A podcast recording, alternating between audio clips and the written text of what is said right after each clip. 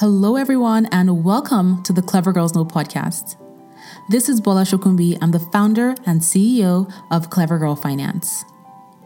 The Clever Girls Know podcast is a podcast for women offering a space for conversations around personal finance, business, life, and living. I'd love for you to subscribe to this podcast, and you can do that everywhere you listen to your podcast episodes. And if you love what you listen to, head on over to iTunes and leave a review so that other amazing women just like you can find this podcast as well. I'd also love for you to stop by clevergirlfinance.com. We have new content on the blog multiple times a week. We have over 30 plus free courses. Plus, when you sign up for a course, you can talk to a Clever Girl Finance mentor for free to get encouragement, motivation, or if you just want to have an open, no shame, no judgment girl talk. Finally, check out our YouTube channel. Just search Clever Girl Finance on YouTube. And if you don't already follow us on Instagram, you can find us at Clever Girl Finance. Okay, so let's get into today's episode.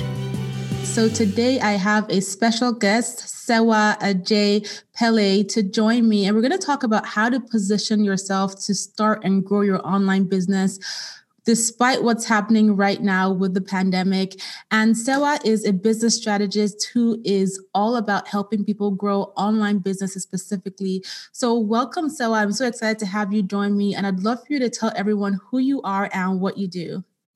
Hi, Bola. Thank you so much for having me on your podcast. So, just as you said, my name is Serwaa Adjei-Pelle. I'm a business strategist. I love working with female led companies. I help those CEOs grow their companies by helping them create very, very targeted content strategy as well as influencer strategies, because I believe that's a great way to grow your business online. Aside from what I do, I'm also a wife, a mom to two little girls, five and seven years old. And if you follow me on Instagram, you know I'm always trying new things. I love to DIY, bake, all of the things. I currently have a veggie garden in my backyard. So if you want to talk about vegetable garden, I'm I'm all about it.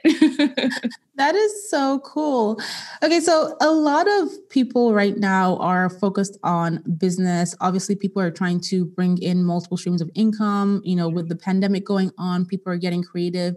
And so before we kind of dive into the gist of the conversation, I'd love for everyone to learn a bit more about you. So, why did you how did you start your business and why the focus on establishing an online presence? Okay, so I'll have to take you a little bit way back. I am the daughter of an immigrant family, right? So my family moved to the US when I was 12 years old. And the focus was get into school and get out with a career that's going to pay you money because we've sacrificed a lot to get you to this point. Make us proud, go. So we were plopped into an infrastructure that none of us knew how to operate in. So when I went to college, I just in the back of my mind, I thought I was going to be a lawyer. My parents had always said, my mom calls me Anokesie. So I'm from Ghana. So Anokesie in our, in our native tongue means big mouth. The girl talks. So she figured you should be a lawyer. So my mindset all along was I was going to be a lawyer. And in high school, I had, you know, my little side job in high school, but I also went to the local university and got certified as a paralegal. So all through college, I worked at a law firm. And while other people were wait- waitressing, I was working at a law firm and I got to go see clients and draft briefs with the attorney and all of that. Um, so really, I thought that's where I was going. And I went as far as to go to France for a year and intern for the Council of Europe and the European Court of Human Rights. And I saw people at the pinnacle of what I wanted to do and thought, I don't want to do this. So I came back and I thought, who's hiring? And Goldman Sachs happened to be hiring. I knew nothing about who they were. And I happened to stumble into one of the most prestigious firms on Wall Street. So I figured I'd gotten a great job. I was going to stick with that company forever. My parents were like, yes, you're making good money. Um, and I was there for about 10 years. I worked with them in Singapore, in Dallas, where I live now, as well as in Salt Lake City. But I would say about six years into my career, I started to have side hustles within the company. So I was very much an entrepreneur, which meant I was allowed to explore a little bit and help to spark off new initiatives. And one of the initiatives I worked on was our 10,000 Small Businesses Initiative, which is a little bit of an accelerator the company had that brought on their goal was to bring on 10,000 small businesses and help them start and thrive. So I was one of the people on the selection committee. I was one of the people who coached the businesses.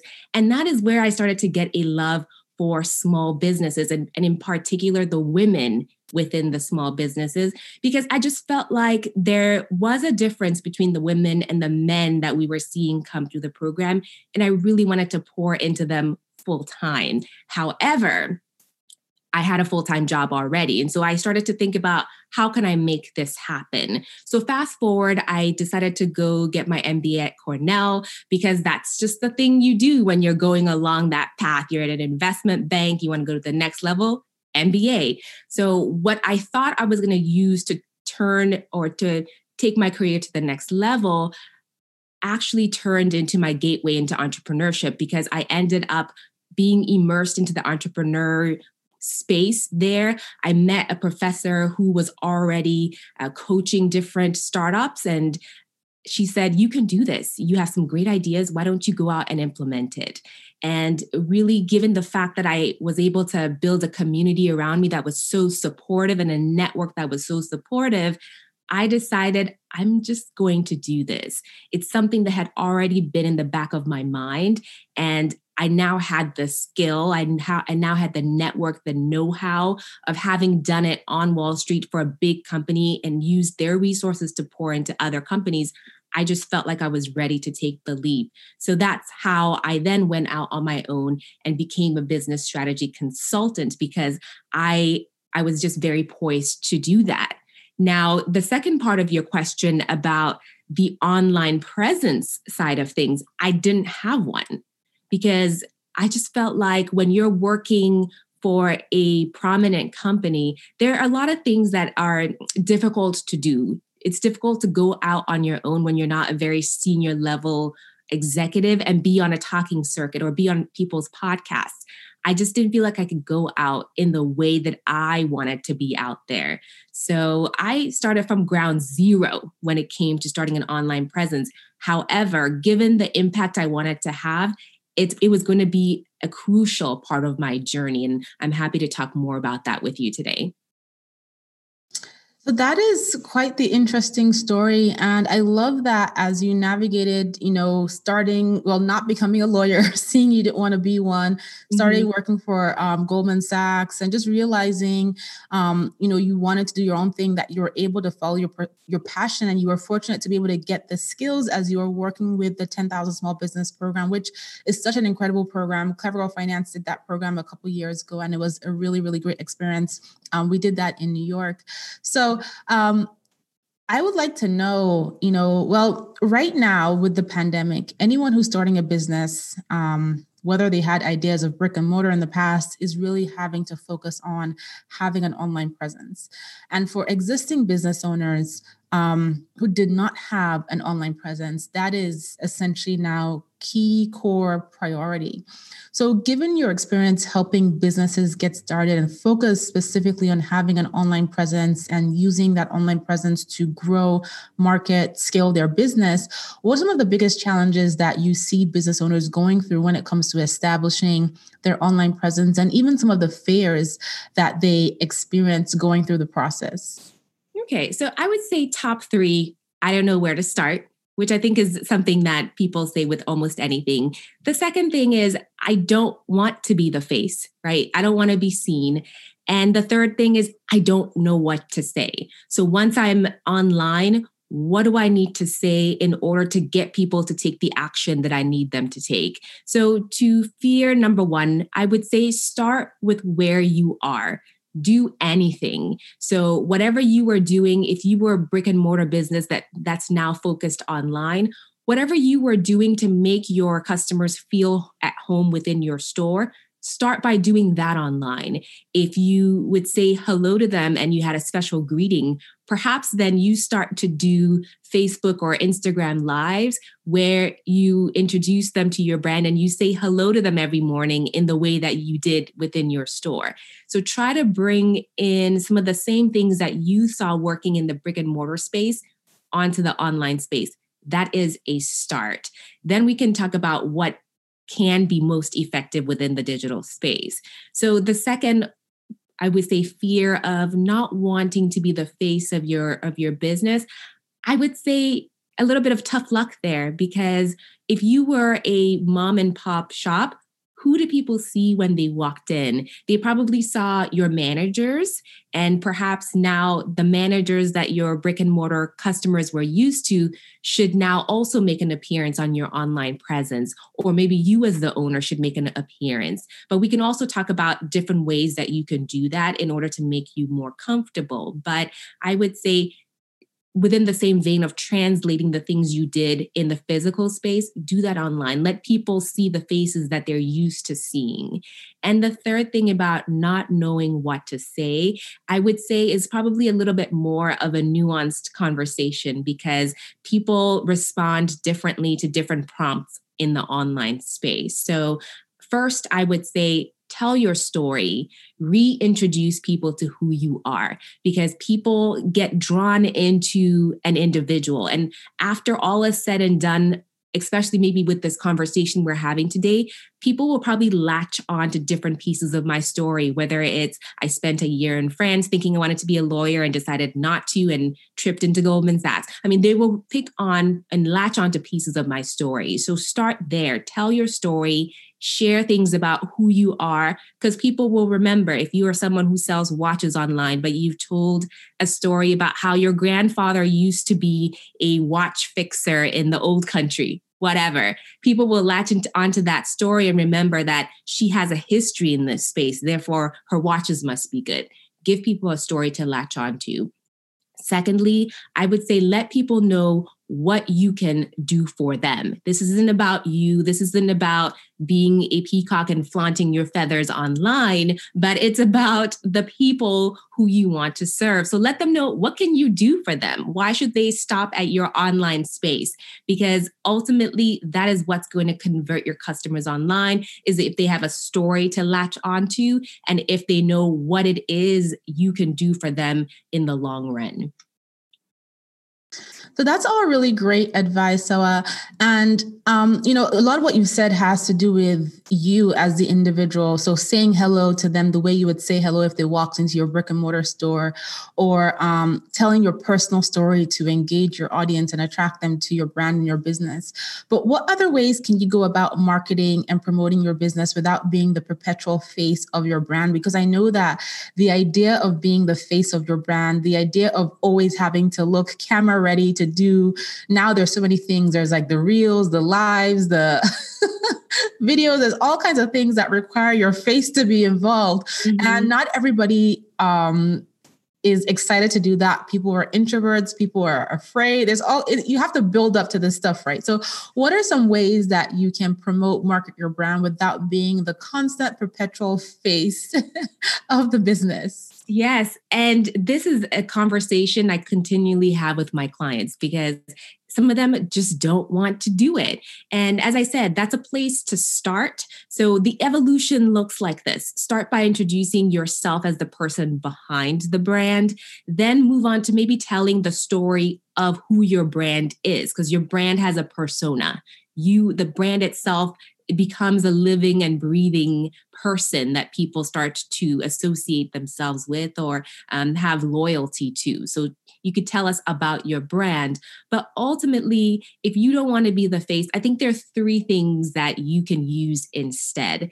The first is user generated content. So if you are someone who is a product based business, for example, and people are wearing your watches or your shoes, whatever it may be, feature them on your online space because it not only helps other people who happen along your brand get gain a little bit more confidence in who you are and the fact that you can deliver the goods but it also gives you a way to tell your story through your ideal customer because they tell they not only show people your products and market them in that way but also tell us what about your product that they like in their own words. So that's user um, user generated content.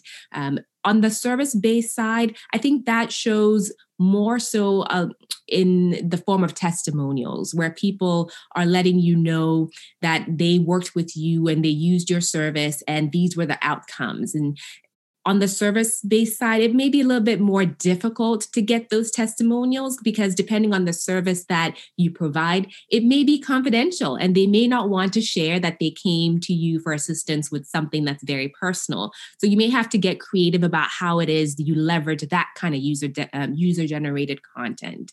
But that's number one.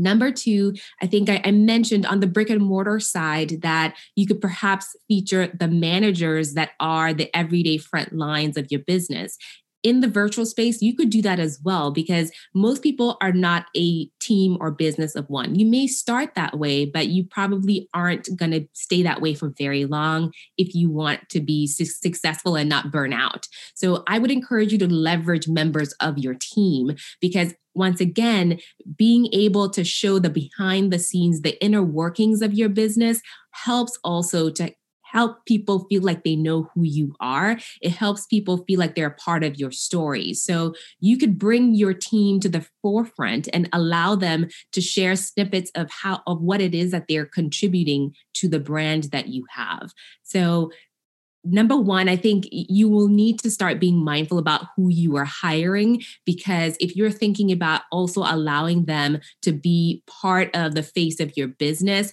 you will need to make sure that they're capable of doing that. And that's a part of the job description that you put out there when you're hiring people. So I love to make things concrete with examples. So think about your Pelotons, for example. Peloton is a brand. We they're very well known in the exercise fitness, home fitness space. However, they also pride themselves on having fitness instructors that have become fitness gurus and that have strong followings. So people will say, I swear by Pollyanne's class. That's the only class I ride because now Peloton has a partnership with Beyonce, for example, and she's the one who's always going to have the Beyonce music. So you start to turn your people into the, the, the, rock stars that your clients want to follow.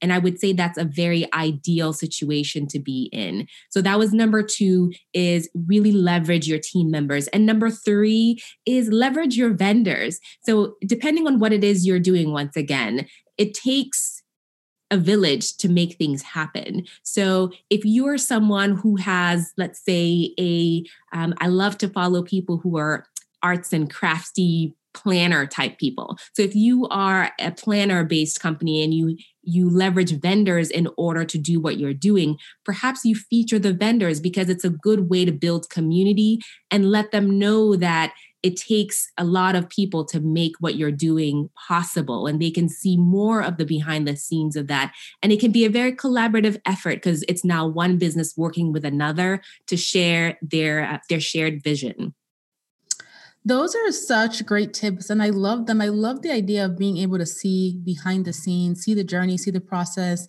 and not necessarily having your face involved with that, but just showcasing how your products, your service are evolving, um, showcasing your team, showcasing the vendors or partners that you work with. I think that is so great. And sometimes, you know, when you showcase those things, it helps build reputation around your products and services.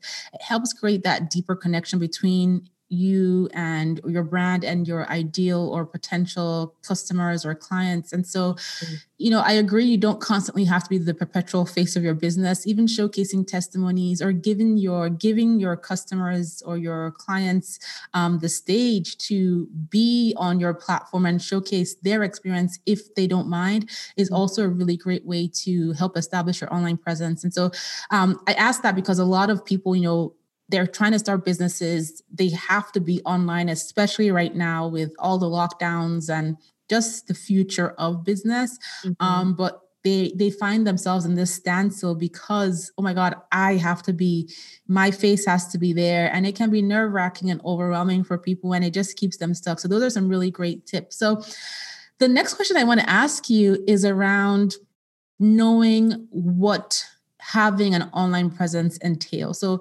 there's this whole trend that I see so often where people think that their online presence, their whole business starts and ends with Instagram, for example. Well, for the most part, Instagram, your Instagram is your website, it's your sales page, it's your everything. Uh, but there's more to, much more to establishing an online presence than just having an Instagram account. So I'd love for you to clarify in more detail um, about this. Wow, I think it is extremely dangerous to build your entire business on someone else's platform because we've seen how Instagram, being a business in itself, is constantly evolving. They're constantly right. trying to serve the needs of their clients, which isn't always going to be the businesses. So I would caution you against doing that. But when you think about having an online presence, I like to liken it to a book. Think about your online presence as chapters in a book in an online space. However, you need to strategically place those chapters in places where the people you're trying to reach are going to find them. And it might not always be on Instagram if your ideal client, I have friends who are in a similar age group as I am that don't do Instagram. So if you're not on Facebook, if it's not on Facebook, they're not going to see it. So you may need to think about that. So it's where can you put crumbs of your story, of your book that is Clever Girl, Girl Finance online in places that are strategically placed so that your people can find them how do you tell your story in a compelling way that in the online space gets people to stop and then take whatever action you're trying to get them to take? That is so important. Like having your crumbs, I love that word, leaving crumbs around so people can find you. And, you know, again, I like you, I'm not a fan of having your whole business on somebody else's platform. What happens if Instagram shuts down, they change their policy, etc.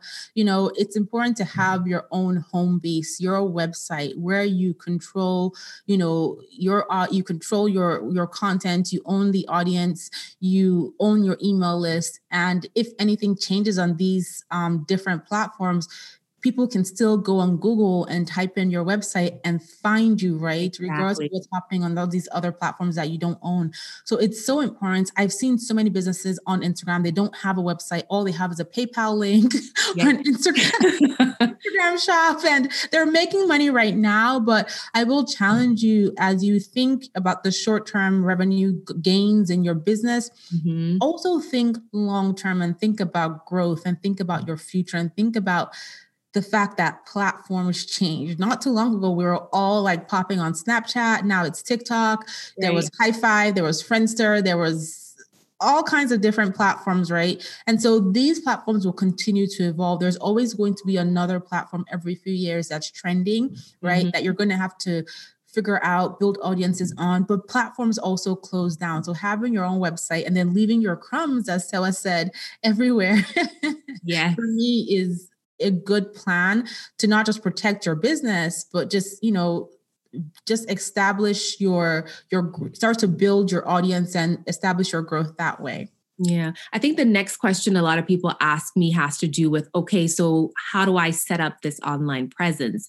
And I like to think about it as an inverted pyramid. And at that top of the inverted pyramid is going to be your long form content. This is the meaty, substantial content that's going to take you probably a long time to create, but it also has um, the ability to transform and take your audience on a journey from point A to point B. So think about that as perhaps your blog content that you're creating on your website that you own. Think about it as perhaps YouTube videos that you're creating. That's part of, YouTube is owned by Google. That's, you know, SEO friendly. It's very searchable and has been around for a long time. They don't tend to change their platform substantially. So that's probably going to be your next best bet. Um, podcast content, you own that audio content and you host it wherever you please.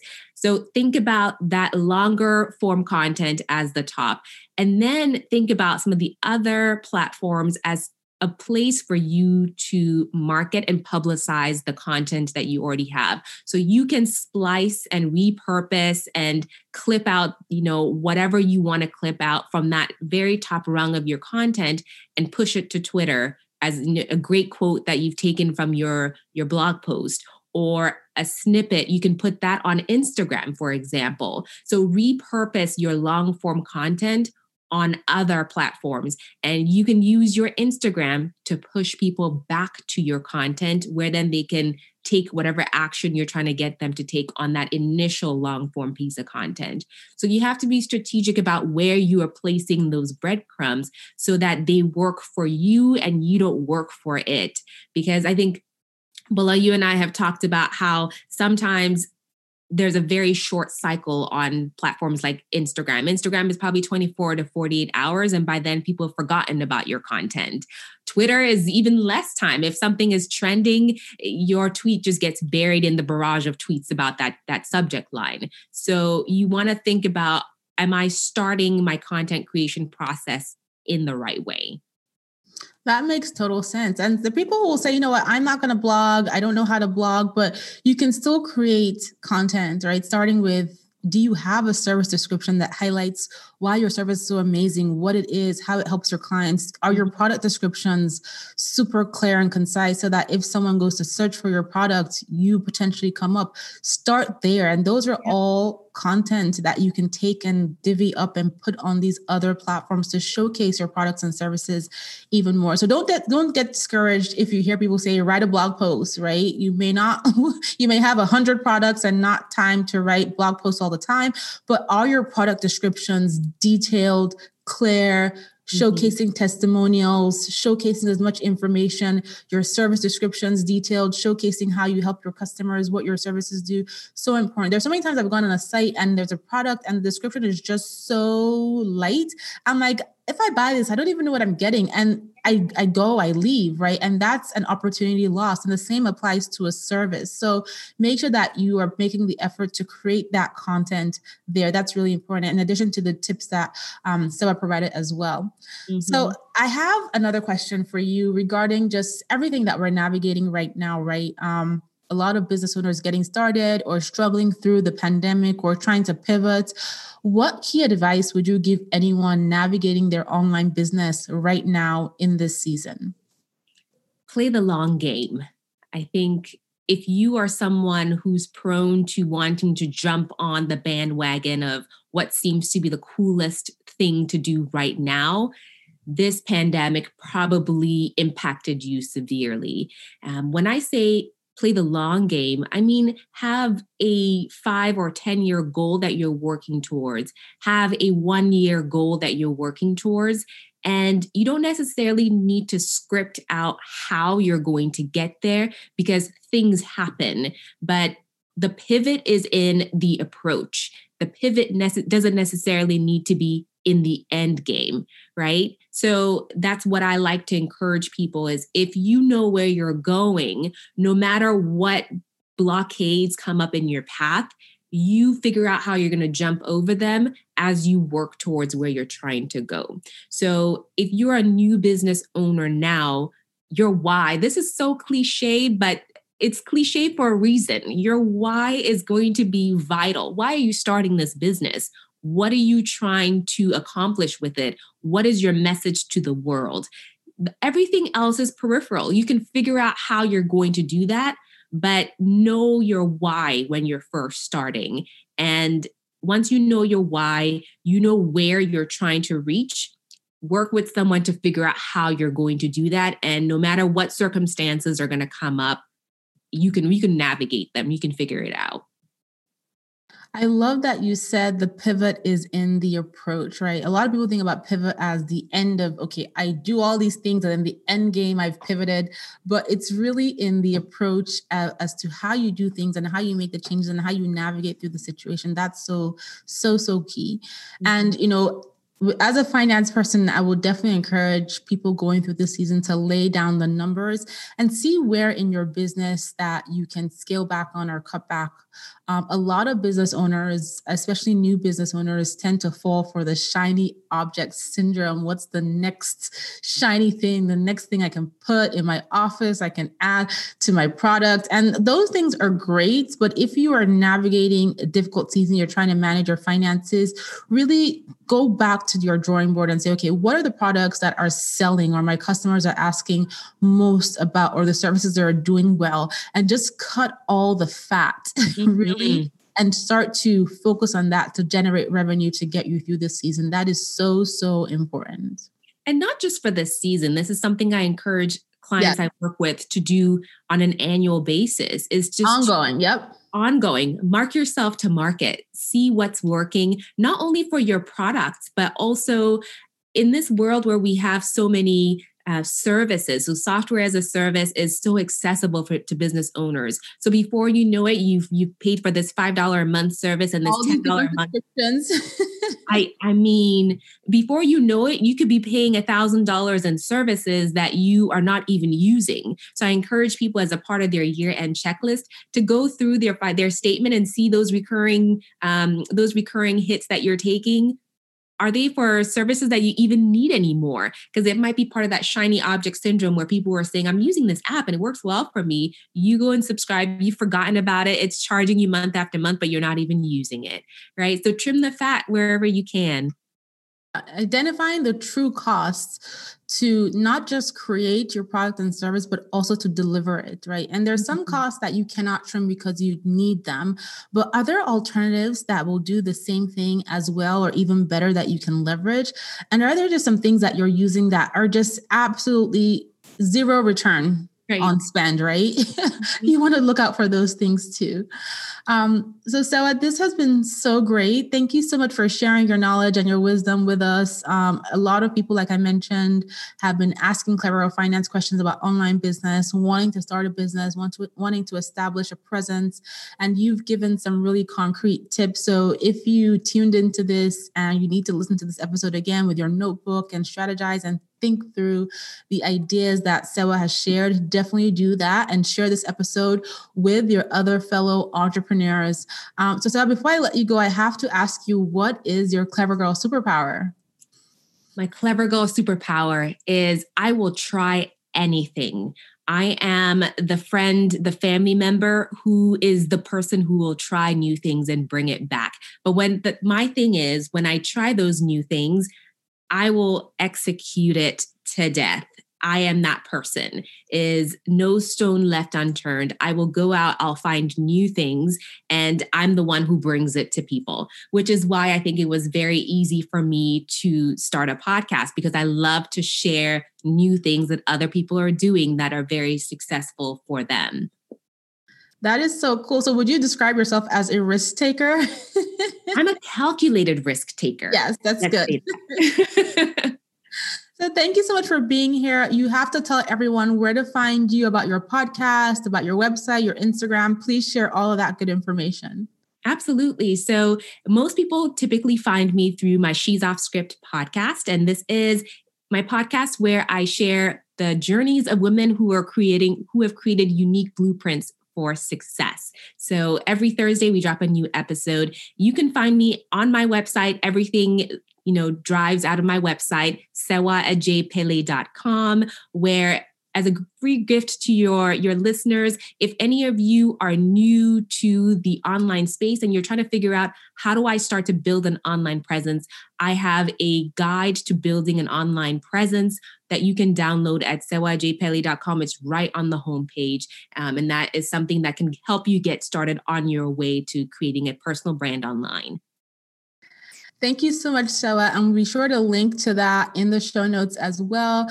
Um, I appreciate you for being here, for sharing all of your knowledge with us. Of course. Thank you for having me. Thank you so much for tuning into this episode, and I hope you enjoyed it. If you've loved the episode but you don't yet subscribe to the podcast, you can do that everywhere you listen to your podcast episodes. And head on over to iTunes and leave a review so other amazing women just like you can find this podcast as well. Thank you so much for being here, and I'll talk to you on the next episode.